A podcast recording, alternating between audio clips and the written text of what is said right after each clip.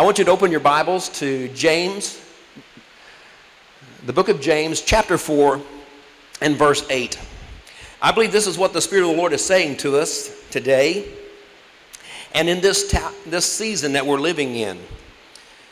James was the brother of Jesus, he was the, the first pastor of Jerusalem. And he writes in chapter 4 of that epistle, verse 8, he says, Come near to God and he will come near to you. Wash your hands, you sinners.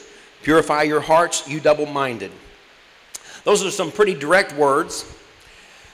The challenge and the urging there is to come near to God, and He will come near to you. It seems like you would say, Well, Lord, I have to make the first step. I have to, I have to take the first step. You know, God took the first step. And Christian mentioned a while ago that uh, Gabe had quoted John 3:16. You know that tells us that passage of Scripture tells us that God so loved the world that He gave His only begotten Son. He made the first step. He took the first step. He came to us and He gave. And now it's our responsibility to accept that gift, to receive that gift. And in Ephesians chapter 2, verse 13, Paul writes to the Ephesians, he says, But now in Christ Jesus, you who once were far away have been brought near through the blood of Christ. You who once were far away have been brought near through the blood of Christ. So God brought us near to Him, but we have to make that choice of where we come near to Him. And that's what James is saying.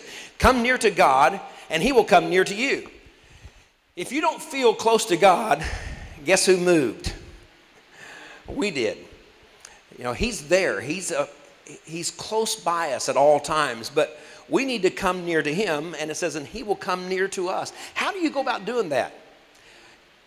How do we do that in, in, a, in our everyday life, every day of our life, not just occasionally, not just at a retreat, not just maybe Sunday morning or something like that? The word that's used there, where it says come near, it means close in feelings. Um, desires, close in friendship. It means to be intimate. Come near to me, come near to God, he says. Be intimate with God, and he will be intimate with you. Wow, think about that. You know, sometimes we want God close to our side so that when we need something, we can say, Hey, Jesus, will you do that for me? We, we want him to be serving us instead of us serving him hey, Jesus, will you get that for me? Oh, and while you're at it, will you bring that one for me? And, and, and do this and do that. And we want him serving us uh, because it's all about us. And that's why that uh, James goes on to say, wash your hands, you sinners, and purify your hearts, you double-minded. Double-minded in the sense that, you know, we're, we're thinking about what's good for us more than what we need to be doing to draw close to God. Have two different things going on, you know, and uh, trying to serve God, but what we're trying to serve ourselves. And the problem is, is we put ourselves before we put God there. And so, how can you do it? In fact, Jesus said, you can't serve two masters. You'll either love the one and hate the other. You just can't serve two masters. And so, he's saying, come near to God. Come and be intimate with God, and God will be intimate with you. Can you imagine? If you've never experienced the Lord in an intimate way, you're missing you're missing everything. I was the president and chairman of the Ministerial Alliance here in, in this, this area for about eight years. And one year we were planning the Thanksgiving, a community Thanksgiving service. And so uh, all the different pastors of the area was around. We were talking about different things. And so um, to the Presbyterian pastors at that time, I said, would you, um, Mark, would, would this, you can give the invitation. He looked kind of funny and he was a younger guy, and he looked kind of funny. And I said, uh, Do you have a problem with that? He goes, Well, I've just never done that. And I was totally blown away. Here's a guy that's you know gone through seminary. He's the, been selected as the Presbyterian pastor, and and um, in fact, his wife was a pastor of Presbyterian church in another area. You know, they made a career out of this. And I said, "What?" He says, "I've just never done that." I said, "You've never given an invitation?" He goes, now, no. I go, so I looked at the Baptist pastor at the time. I, first, I, I told him, I said, man, you're missing the best part of this deal. I said, that's the only reason I do this is to be able to give an invitation. And so I looked at the, the, the Baptist pastor. I said, well, I know you can handle that. He said, I'll be glad to. You know, um, wow, what's this all about? What is this, this Christian life? What, what are we doing? Are we just playing around or we think that it's something that we have to select to do or it's something that is on our calendar that we do once a week, that we think about once a week. God is saying, Come near to me. I want to come near to you. Can we take care of just a little bit of housekeeping? Just for my sake, if you could bring this down or something, because it's right where I am, it's, it's kind of bothering me, so I'm getting a little bit distracted. So it's a little bit of feedback. If, if that'll work for y'all, if it starts raining louder, then we can, we can turn it up, make it, make it work. But God is saying, I want to be near to you, but for me to do that, I've already, I've already taken my steps to you. Now then, you come near to me. Come near to me. Think about the relationships that you have in your life. Think about those that, it, just think about the feeling that you get, maybe with your children or whatever, when they come to you and they, they tell you how much they love you and, and uh, how much you mean to them. And, you know, maybe uh, when the kids were little, they crawl into your lap, you know, and just give you a hug and a kiss. You know, doesn't that make you feel good? And, you know, all of a sudden something changes at that particular time frame. And yes, that they're in that relationship, there's a nearness. There's a nearness there in that relationship. There's a closeness. There's an intimacy in that, in that relationship. So God is saying, look, come close. I want your feelings. I want to share your feelings. Uh, I want to share your desires. I want your desires to be my desires.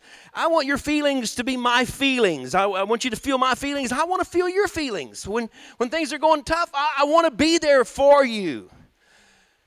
I want that closeness. So, how do we go about doing that? You know, as I've searched through my own life and looking at the Word of God and examining that, I found some things that I believe that are helpful for us to be able to come near to God to draw near to God, and I just want to share them with you this morning. The very first thing that I believe that we need to do to come near to God or to get closer to God is by purging ourselves. Purging ourselves, cleansing ourselves.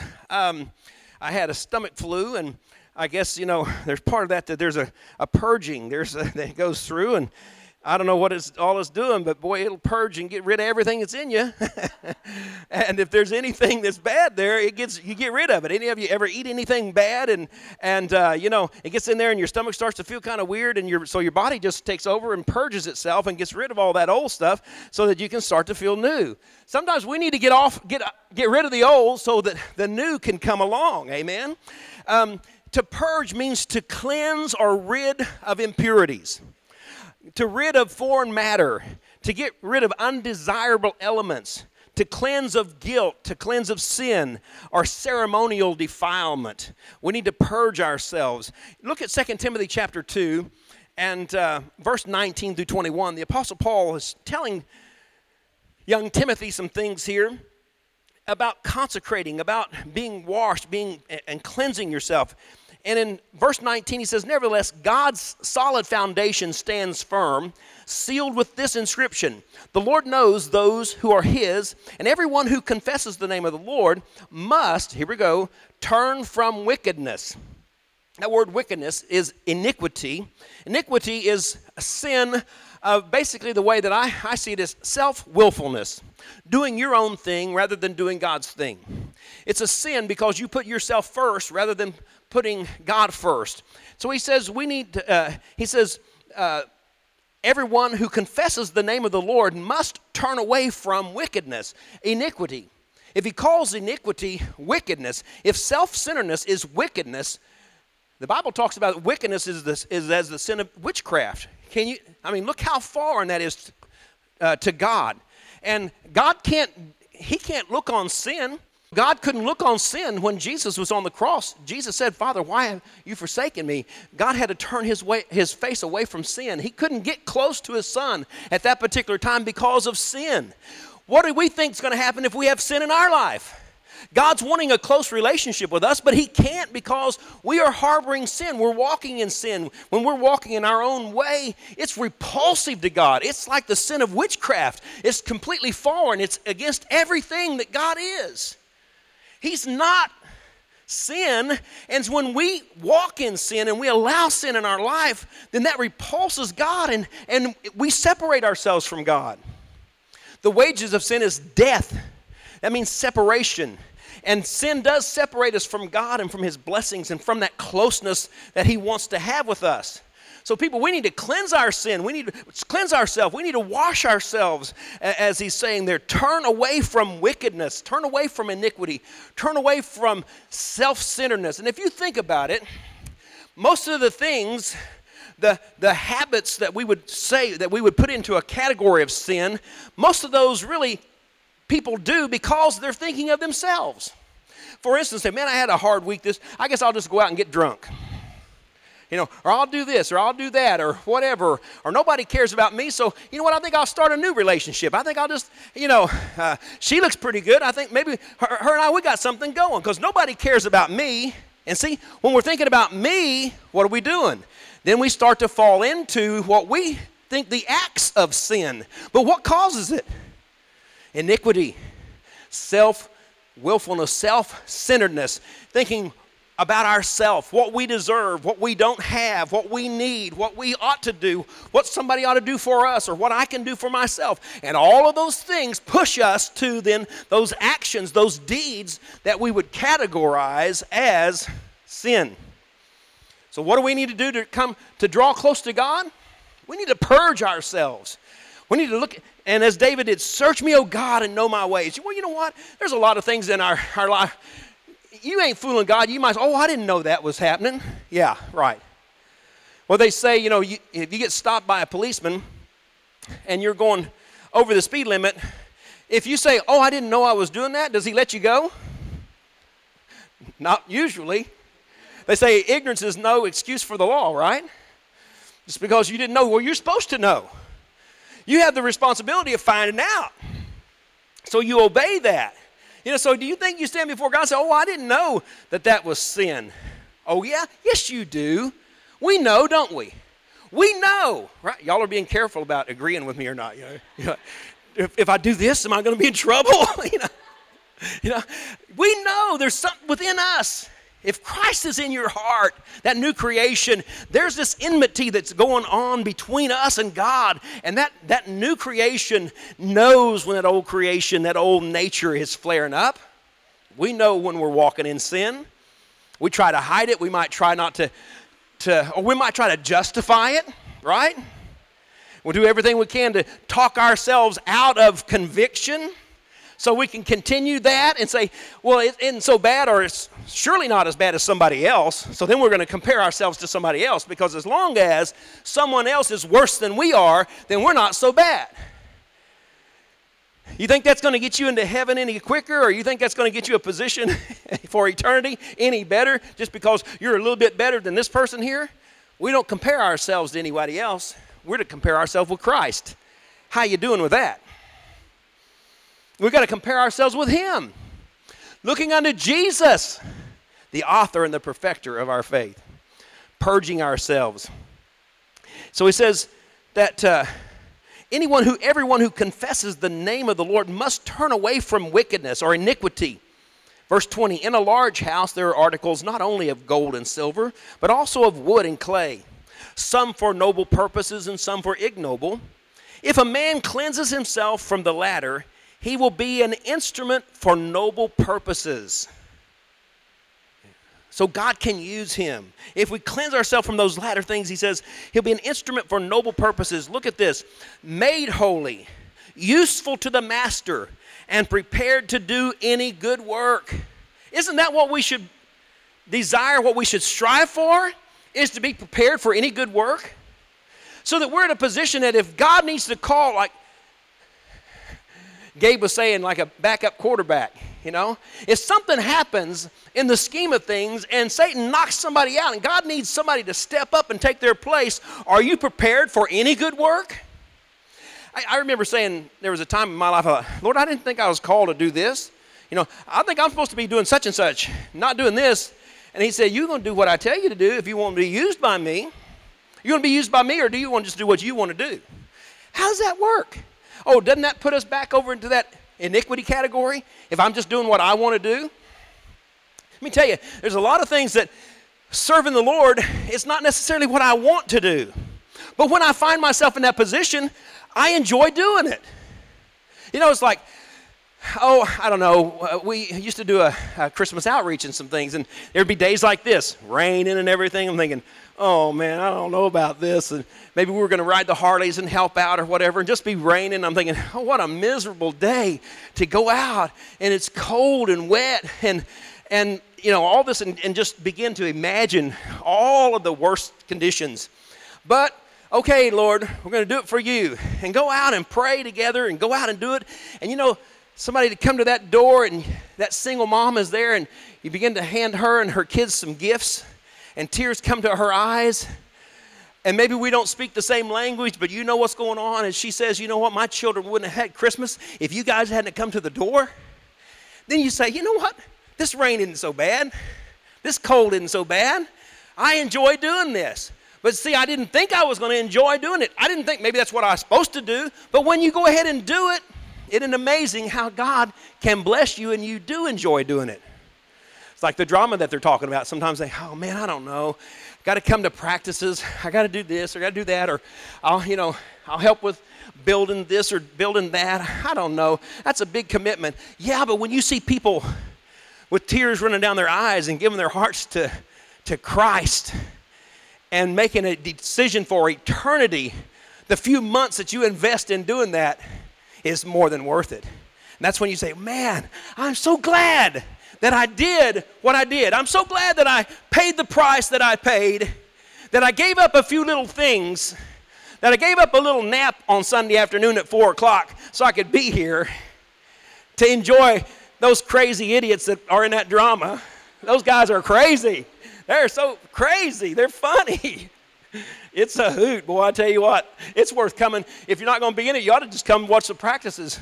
When they turn those lights out and they start moving those big props around, and then you turn the lights back on, and some of them are underneath the props or falling off of them or holding on for dear life, that's a lot of fun. it's a lot of fun. But you know, we need to cleanse ourselves so that we can be fit for any use. It says, made holy, useful to the master, and prepared for any good work. That's why, if nothing else, that's why we ought to draw closer to God so we can be prepared for any good work, anything that He would call us to do. You know, our calling and our destiny and our assignment has been given to us before the foundation of the world, but there's sometimes that God calls us to do a little extra, to step up and do some things maybe outside of what really we're called to do, but He's given us that calling right then. You know, He can override those things. You know, there's a church in the book of Revelation. He says, Hold fast to what you have. Let no man take your crown. I used to think about that. Wait a minute. Take my crown? How can somebody take my crown? You see, a crown is, is not your salvation. A crown is given as a reward for your service for the Lord, for serving Him, for being obedient. He gives you a crown for that. So when you do something, and Paul talks about uh, the racer, the, the runner who runs and runs a race, and at the end of that, he's given a crown. So how can somebody take your crown if they run your race? See, if you sit back and you refuse to run your race, and God says, Well, you know, I had somebody, I called somebody before the foundation where I prepared them, I put it in them, I designed them to run this race, but they're not going to run this race. Hey, could you step up and run this race? Well, Lord, is, is that really my race to run? I'm already running this one. He said, Well, you know what? You don't have to, but I sure need you to. And we begin to do that, you know what happens? You get that person's crown. You know what's cool about that? There's going to be a time when we stand before the throne and Jesus Christ is there, the Lamb on the throne. And we get a chance to come and kneel before Him and sing those songs that we see that the 24 elders and the four living creatures are singing. Worthy is the Lamb that was slain. And it says, and they take the crowns and they present them at His feet and say, Worthy is the Lamb. Wow. See, if you don't have a crown, you can't get into that. Because those that are the only ones that get to do that are the ones that have crowns that can come and take them off and present them to him and say, Worthy is the Lamb. The only other group we see are those that are out on this sea of glass. They had robes that were had been spotted that they had had to wash because they had, they had soiled their robes and they'd been participating in their own thing and they're standing far off and their song is salvation belongs to our god the only song that they could sing was salvation well thank Thank the Lord for salvation that, that we're going to live together with Him. But you know what? There's another group of people that's seen they're able to approach the throne. It says that they're seated with him in his throne and around his throne. And that's the group of people that, take, that have the crowns that take off and say, Worthy is the Lamb. Not just salvation. Lord, I praise you, not just because I'm saved, but because of who you are, that you're worthy. That this life that I lived, that this race that I ran, it wasn't because of what I wanted to do or what I didn't want to do. It was because that's what you wanted me to do. You know what? It's so amazing. When you love somebody, isn't it amazing how you don't really care about what you want to do anymore? You just want to please them? Isn't that amazing? It's not a drudgery, it's not a labor, it's not hard. When you love someone, you want to please them. You want to give yourself and when you when they when you see that expression of appreciation on their face, it's worth it all, isn't it? I mean, you know what I'm talking about? You see, that's what he's calling us. He said, Look, I want somebody that loves me. You come near to me, and I'll come near to you. Let's have this close relationship. And Paul says that, that we need to do this. And he says, If any man cleanses himself from the latter, he will be an instrument of noble purposes, made holy, useful to the master, and prepared to do any good work. Because you're not worried about what you want to do or you don't get to do, or whether or not you should do it or you shouldn't do it, or somebody else ought to do that, or nobody else cares, and nobody cares whether I'm doing it or I'm not doing it. See, none of that's a factor anymore. It's just you and Jesus. Here I am, Lord. I'm cleansing myself from all those things, from myself, from iniquity. Lord, I'm here to serve you. Do you do things because you love Him? Or do you do things just for the approval of man? Well, it's nice to have approval of others, but people, that shouldn't be the reason we do it. And so we do that. We cleanse ourselves. And one of the ways that we do it, of course, like I said, is coming before Him and putting off those things, recognizing, asking the Holy Spirit to search us and to reveal those areas in our life. And the, but the main way is to be cleansed through His Word, reading His Word. Why do you think we need to read His Word? We need to read His Word because the word, it brings this enlightenment to us. And we see those areas in our life where we need to change. You know, the old the laver that was in the tabernacle in the old in the wilderness there, they made this big round laver. It was uh, it held water. They made it from the hand mirrors that the women had. That they were made of brass, which is a type of judgment. It speaks of judgment. They would polish that brass so so high, highly polished that it was became a mirror and it gave you a reflection. And they put all those together in this laver and they filled it with water. And that was a type of the Word of God. That when they would look into that laver, they could see where they needed to wash. They needed to cleanse themselves before going into the presence of God. The Word of God, it says He washes, by the washing of the Word of, of, of, God, it cleanses us from these things. We need to look into the Word, and when you look into the Word, you get a reflection. It tells you, it reveals to you where you need to cleanse a little bit, where I need to put those things off. In Psalm 119, the, the psalmist tells us in verse 9, he says, uh, How can a young man keep his way pure? By living according to your word. Verse 10, I seek you with all my heart. Do not let me stray from your commands. He says, You know what? How can I keep my way pure? How can I purge myself? How can I keep my way pure? By living according to your word. We need to read the word so that we find out his principles, who he is, his character, his nature, his desires. And when we read his word, we know then uh, who he is and what we need to do. Then he says, I seek you with all my heart. Now, just a little bit not double mindedness like James was talking about. I seek you with all my heart. Do not let me stray from your commands, was his prayer. Lord, help me to walk in accordance with your word. Let me live in accordance with your word. By the word, we're kept from evil and the power of the evil one. The psalmist went on to say in Psalm 17, verse 4, he says, By the words of thy lips I have kept, I have kept me from the paths of, of the destroyer. And thy word have I hid in my heart. He says in Psalm 119, 11, Thy word have I hid in my heart that I might not sin against thee. So we put his word in, and that keeps us from sinning against him because we know what we need to do. We see a reflection of ourselves, and we see him in his word, and we become more like him. like Gabe was saying a while ago, aren't we all like Christ? We all to be like Him, you know? That's what we all ought to be.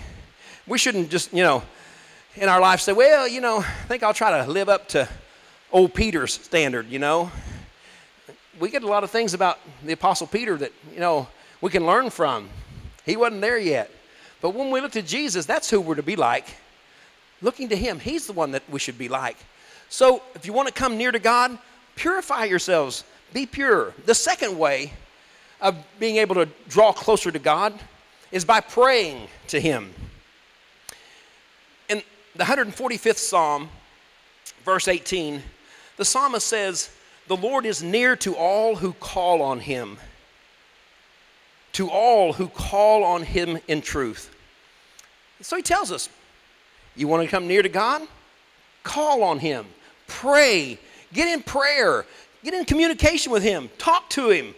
You know, that's how you feel a little close. If you haven't talked to somebody for a while, you know, you kind of, well, what's going on? What's, what's been happening?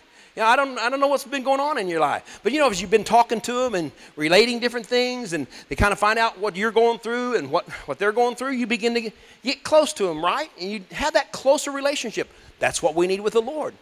Prayer is that communion, that, that communicating with God. So he said, the psalmist says there, 145, 18, the Lord is near to all who call upon him. You want to get close to God? Call upon him. Pray. How's your prayer life? How you doing on that? Every morning when you get up, you ought to say, Good morning, Lord, not good Lord, it's morning. you know, you ought to be thrilled to be able to get up and say, Lord, you know, I want to start this day off talking to you. Talk to him. You know, tell him all about your, your problems, like that old song said. You know, have a little talk with Jesus. Let us tell him all about our troubles, you know, and just begin to talk to him and then listen. You don't always, you know, communication is a two way street. you know, you got to listen you got two ears and one mouth. You should listen twice as much as you're talking, and that works in prayer as well.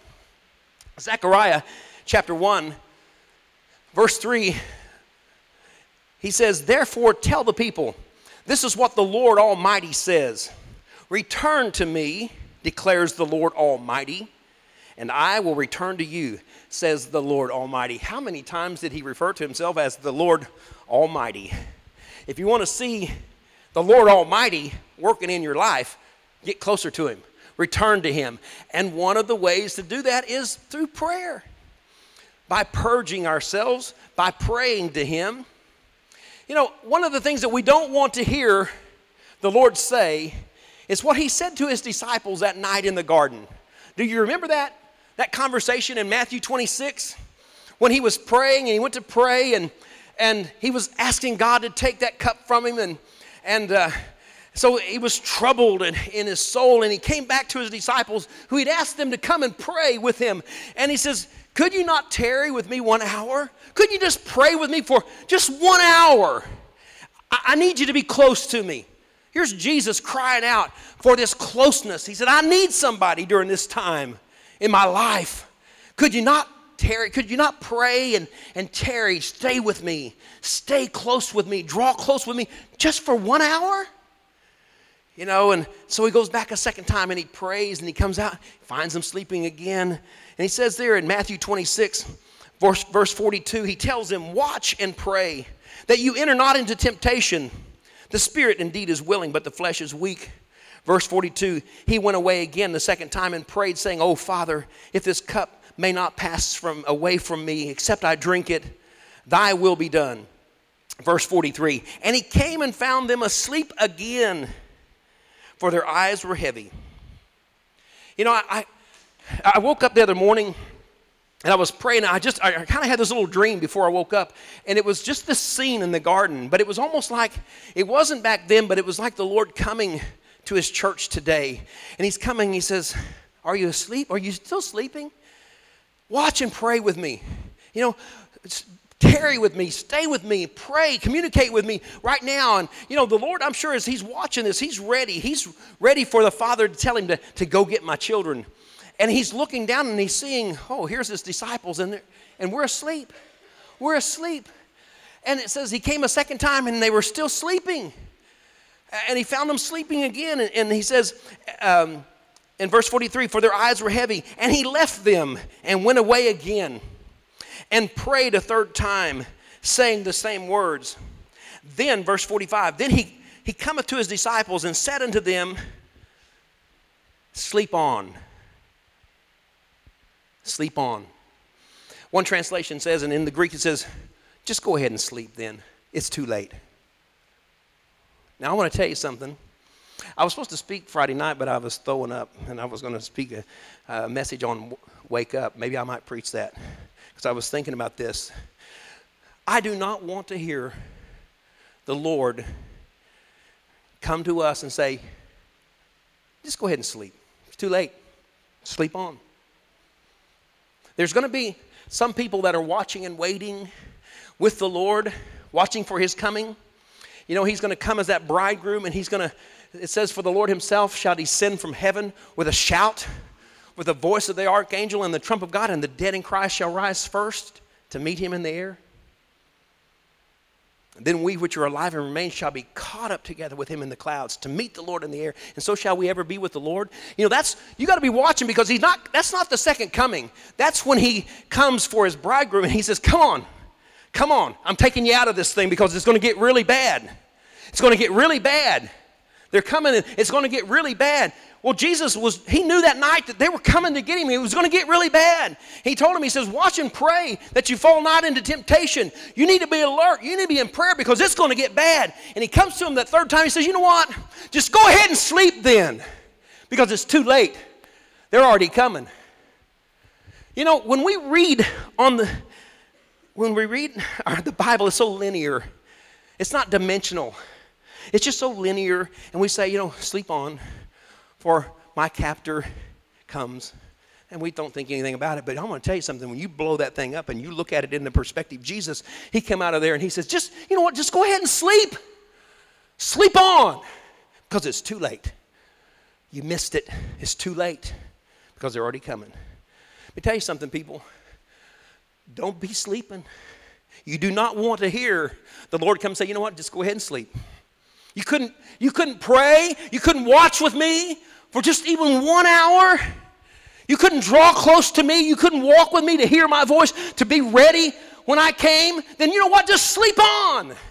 First Thessalonians says, Those who sleep, sleep into the night, into the night season. People are going to wake up about halfway through the tribulation time and say, You know what? What happened? We missed it. Oh, yeah. Now's not a time to be sleeping. Now's the time to be watching. Now's the time to be drawing close to God.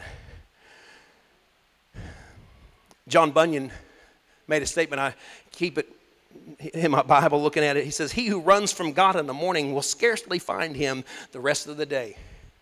So a lot of times I don't do anything else. The very first thing I do is I start praying because I know that uh, my mind, I just know how I am, you know? I know I'll get distracted. I'll be thinking I need to do this, I need to do that, and all that stuff. So I said, you know what? I, the first thing I got to do, I got to spend some time in prayer with the Lord. And try to do that because I, you know, throughout the day, it's hard to find time to do that any other time. You might think about that. How do you draw close to God? Well, by purging yourself, by praying to Him. Number three, by praising Him. Praising Him. I've found that as I begin to praise the Lord, praise is the language of faith. And when I begin to praise Him for who He is, I believe it. Then I, I begin to believe that that's who He is. I mean, it really is who He is, but until I begin to praise Him and I verbalize that praise and say, Lord, I thank you that you are the King of Kings, you are the mighty God. You're my provider. You're my healer. You're the shepherd that leads me through that valley of the shadow of death, you never leave me, you never forsake me. You are my ever present help in my time of need. You know what? Pretty soon, I start to get an attitude like, yeah, that's who he is. You know what? And we're walking together, and ain't no devil gonna stop me from this. You're gonna draw closer to God when you praise him. In Hebrews chapter 10, verse 19, the New International Version says, Therefore, brothers and sisters, since we have confidence to enter the most holy place by the blood of Jesus, by a new and living way opened for us through the curtain or the veil that was his body, and since we have a great priest over the house of God, he says, you know what? We've got access. Since we have access to the throne, Since Jesus did away with that old curtain, and now the veil was, was his flesh that was, that was uh, you know, beaten for us, and he opened the way now that we have access to the Holy of Holies. Since we have access to the Holy of Holies, he says, uh, verse 22, let us draw near to God with a sincere heart and with a full assurance of faith that brings, or assurance that brings, that faith brings, having our hearts sprinkled to cleanse us from a guilty conscience and having our bodies washed with pure water. Let us hold unswervingly to the hope we profess, for we, for he who promised is faithful. He says, since we have access, let us draw near and do this. And then it's, it's like he, he says, you know, since we've purged ourselves, since we've cleansed ourselves, since we've, with faith now we come to see him, let us draw near to him and let us hold unswervingly to the hope that we profess. Come on, believe it, expect it, hold on to that, that hope that we profess. For he who promised is faithful. Jesus is the one that's faithful. And when you get to that point, that's a pretty close place with God because you don't doubt. You just know, hey, He's with me. He's right here with me. He's going to de- deliver me. He's going to set me free. He's going to uphold me. He's going to strengthen me through these times.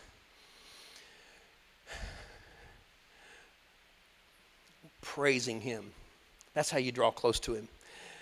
And this, the, the fourth way is by posturing our soul. We, we purge ourselves, we, we get close to Him by praising Him, by, by praying to Him, by praising Him, and by posturing our soul in worship. Now, I said posturing our soul because it kind of lines up with all the little P's that I'm doing on that on my message to help me remember it. But yet, it really is true because sometimes I think we worship and we don't know what we're worshiping. Because we think 10 a.m. on Sunday mornings is worship. We think the piano playing just right is worship.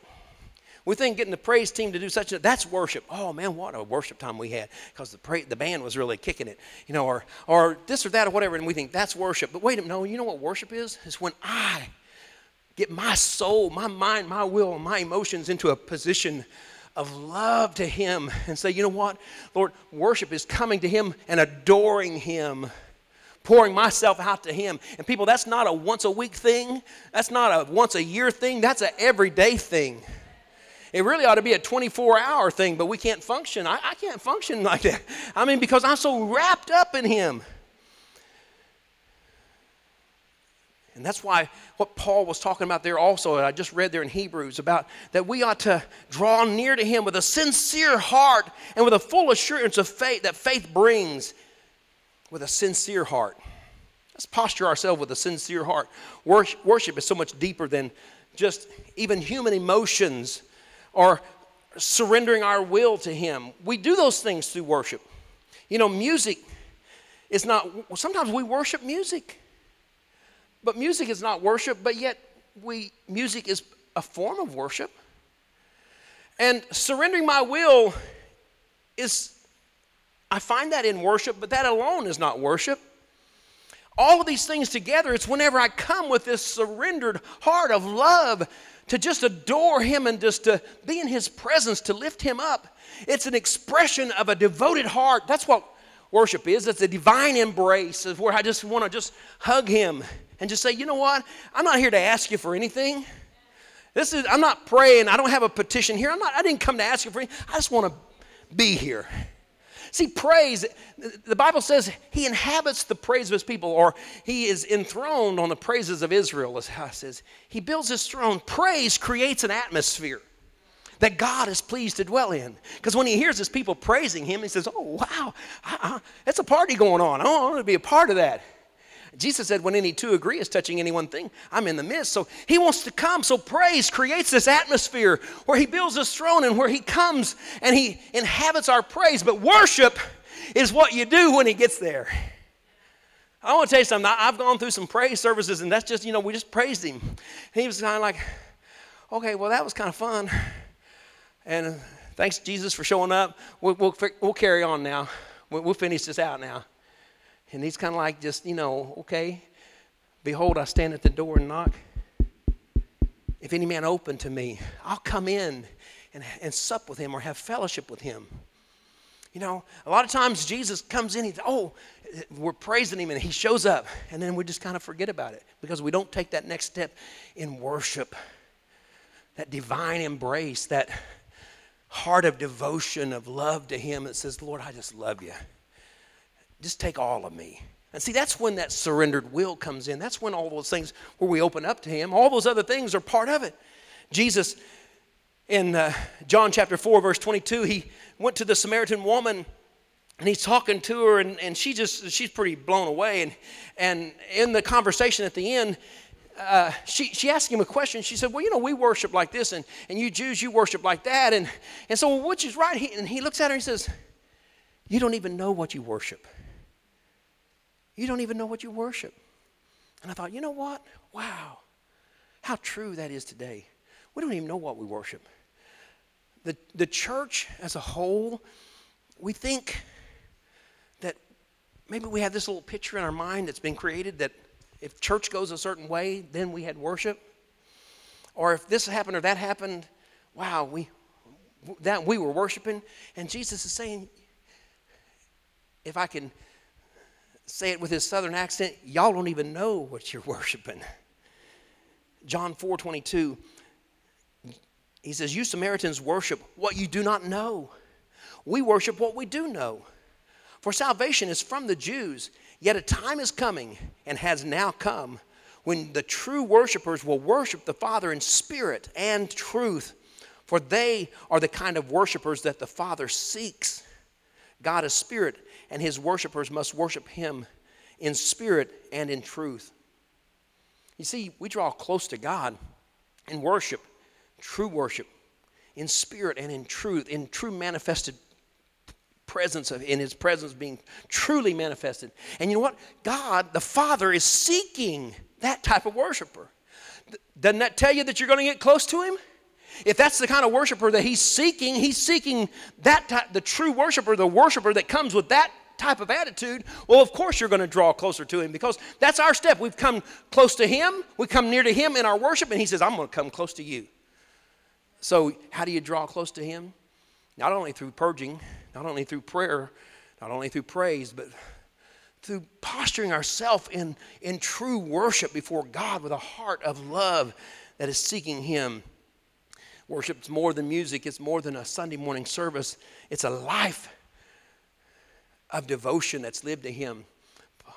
Paul writes to the Romans in Romans chapter 12, he says, I beseech you, therefore, brethren, by the mercies of God, that you present your bodies as a living sacrifice. I'm going to tell them about worship. You're, you know, worship's involved in the sacrifice. He said, No, I beseech you to present your bodies a living sacrifice, holy, acceptable to God. This is your reasonable form of worship. This is what, this ought to just, this ought to be common, a common form of worship. It's not unreasonable present yourselves as a living sacrifice.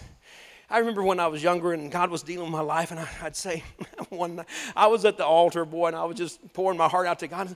Lord, I'd die for you, I'd, or something in that thing. I just remember saying, you know, I would die for you. And it's like, Lord, I don't need you to die for me. I need you to live for me. so, what? what? It's like, no, he doesn't need it. It's easy. Sometimes that's the easier thing is to die for him. He said, What's hard is I need you to live for me every day. That your life is a life of worship devoted to me, living as worship unto me. Worship me. And that's what, you know what? I'm going to be right there beside you. You want to draw close to God? Worship Him. Live a life of devotion to Him every day. Two more things. Let's see if we can get to them real quick. If not, we'll just stop. But how you draw closer to God?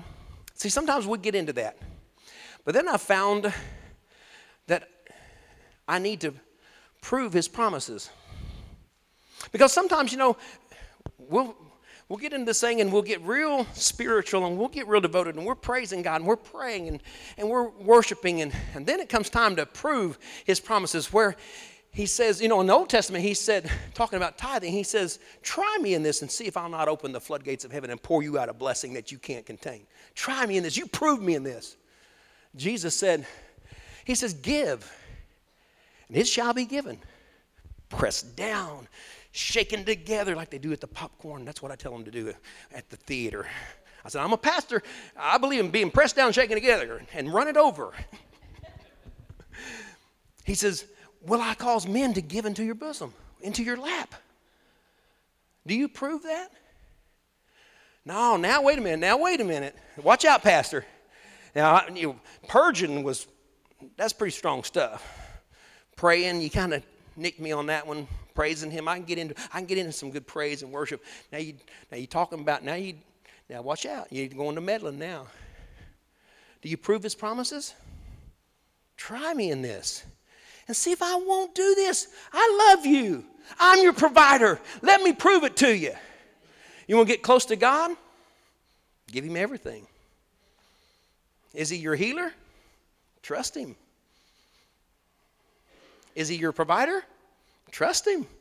Prove it. Let me tell you something.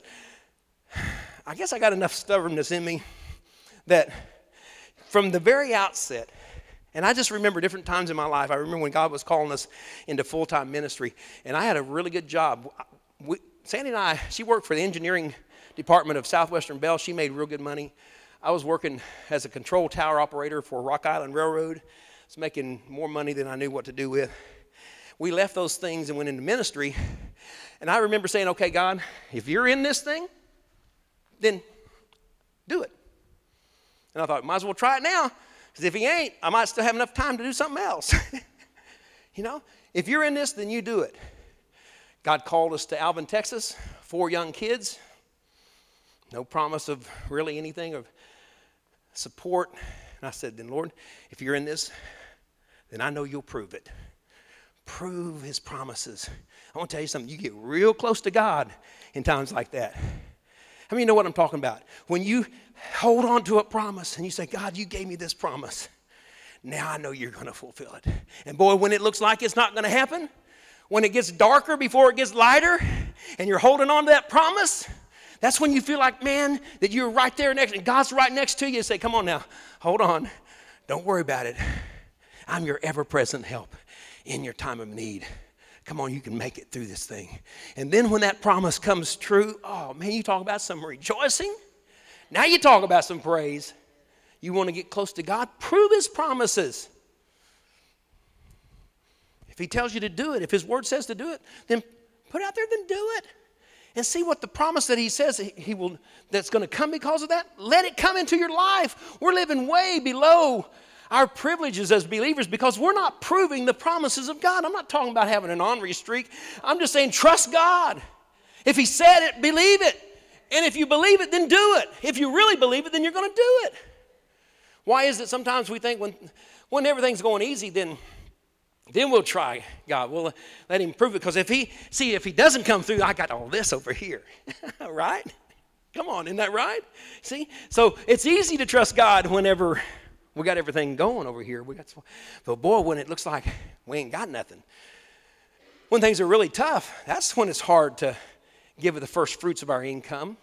That's when it's hard to write that check or click that button to give or whatever it is, right? Come on now. Getting real quiet in this Presbyterian church this morning. I think I hear, I think I smell hide burning, but it might be, might be some of mine. I don't know. But prove his promises. Second Peter chapter 1, verse 4. Through these, he has given us his very great and precious promises, so that through them you may participate in the divine nature and escape the corruption in the world caused by evil desires. You want to escape what's happening in the world and all the, the, the principles of the world? Then follow the principles of God.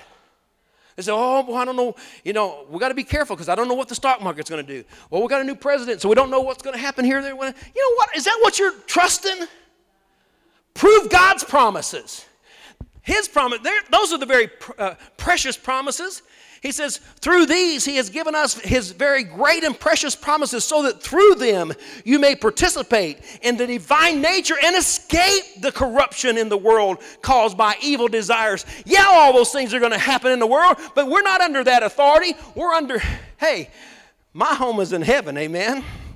I'm a citizenship, of, uh, my citizenship is in heaven. I'm trusting in the economy of heaven, not in the economy here.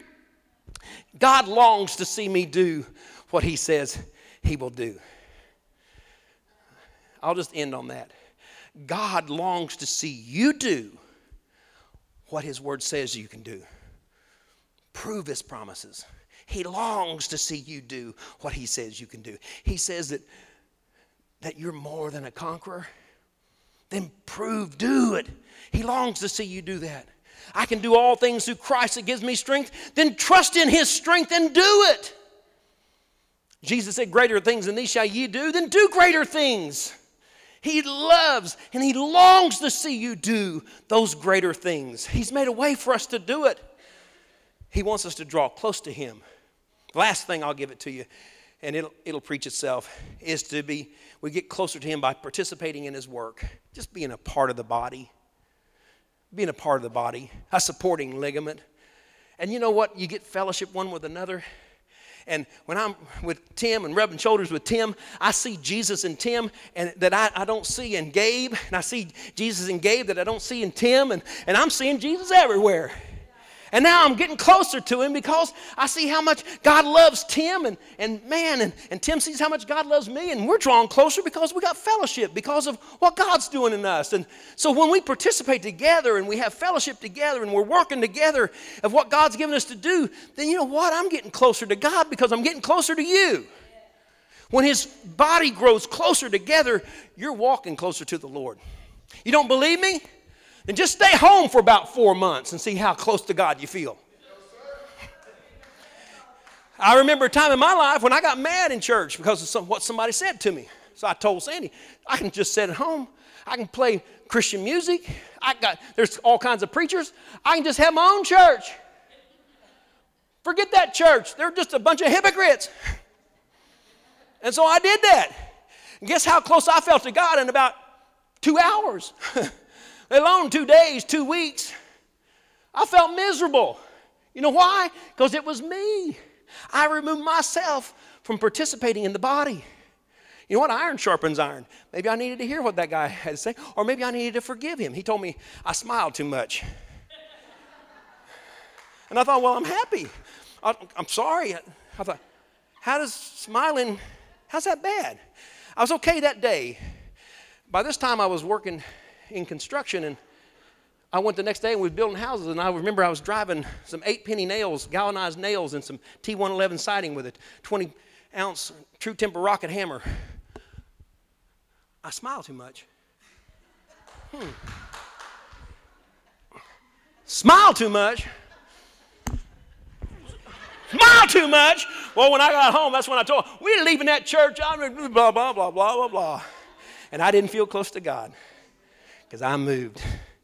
You want to feel close to Him? Participate in the body, get connected, come out to the adult Christmas party, get involved in the drama by doing something. Say, I'll, I'll, sweep up the floor after y'all are done or something. I'll fix sandwiches. Get involved in something. Go on outreach. Maybe you say, Well, I'm not called to, you might not be called to lead it, but just go participate. Go participate and find out Who's among you? Just find out about this body and get to know one another. And when you get to know one another, you say, you know what? That's pretty cool. That's a lot of fun. There's so much fun. And you know what? You're going to feel closer to God. Your relationship with the Lord is going to take off. You know why? Because He's in every one of us. A little bit of Jesus, every one of us. And when you get it together, you begin to feel it. Come on, we got to pray and get you out of here. Thank you, Jesus. About preach myself winded. I might need some Gatorade. Uh, I saw this little cartoon once. It's sitting in church, and preacher got up to preach, and there's this big old five gallon thing of Gatorade sitting over there, and a visitor had come with one of the guys, and he said, What's that Gatorade for? And he said, Man, you better get ready. Preacher, pastor got a good one today. Come on, stand with me this morning. Father, we love you. We hear your voice today speaking to us to draw closer to you. It's your desire. You want to be closer to us. You've done everything you can do. You've brought us near by the blood of Jesus. You've done everything you could do. Now it's up to us. Lord, I just pray that as we're here in this place, as we allow your word to just work through our spirit and our soul, help us to see areas in our life where we need to purge ourselves, we need to cleanse ourselves, we need to get rid of some stuff that's holding you off, that's separating us from you. We need to do that. That's you right now. Just tell the Lord, just, just deal with it right now. Deal with it right now. Lord, we need to check our prayer life. We need to check our communication with you. Maybe we're failing to praise you when we need to praise you. And then we're wondering where you are. You inhabit the praise of your people. You show up when you're praised. Lord, let us live a life of worship 24 7. Not just think that an activity is worship, but truly worshiping you with a life of devotion unto you. Lord, let us prove your promises. And when that happens, we know you're real. We know you're alive. That's what testimonies are all about. When people testify about how you showed up and how you worked, that we prove your promises and that we do what your word says and we follow your principles. And Lord, that we become a, an active part of your body, participating with one another, discovering you and all of your unique character and your and ability through those that you've placed us in community with through your, your body. Lord, it's not about playing church, it's about being the church. And Lord, it's about drawing close to you. Help us to take this word to heart today and, and draw closer to you. If you're here this morning, maybe you're not sure about your relationship with the Lord Jesus Christ. Maybe you're not sure that you're a child of God. Maybe you're not even sure that you're going to spend eternity in heaven. If you're not sure of that today, you need to be. Don't walk out these doors the first step in drawing close to God is by receiving His Son Jesus. God, in His love, gave His best to us in the form of Jesus, who paid that price for us. We owed a debt that we couldn't pay, and He paid that debt, and He didn't know it. If you're not sure today that you're going to spend eternity in heaven, if there's question marks there, just raise your hand right where you are. Let me just pray with you right where you are. If you're not certain today, amen. Anybody else this morning? If you're not certain this morning that you're a child of God, that you're not going to spend eternity in heaven, don't walk out of this place not sure. I don't care how long you've been in church or out of church or whatever, you got to know that you're a child of God. Now, if you feel away from God, maybe you just say you want to come home. Nobody's looking around. Why don't you just raise your hand to God and say, Father, today I, I just want a closer walk with you. I'm going to put these things into practice in my life today, and I'm purposing that my life's going to be closer to you the next few hours and days and months ahead than what it's been. That I'm, I'm purposing to, to have a closer walk with you. Amen. Amen. Father, you see these hands. You know our desires. We love you today. Thank you for all of your goodness and your blessing. Father, as we walk out these doors, we're heading into the field of labor today. We're expecting divine opportunities to open up for us that we can be light that dispels darkness. Lord, we ask that you would just direct our steps and our path right now in Jesus' name. And everybody said, Amen. God bless you. Thanks for coming today. We'll see you Wednesday night.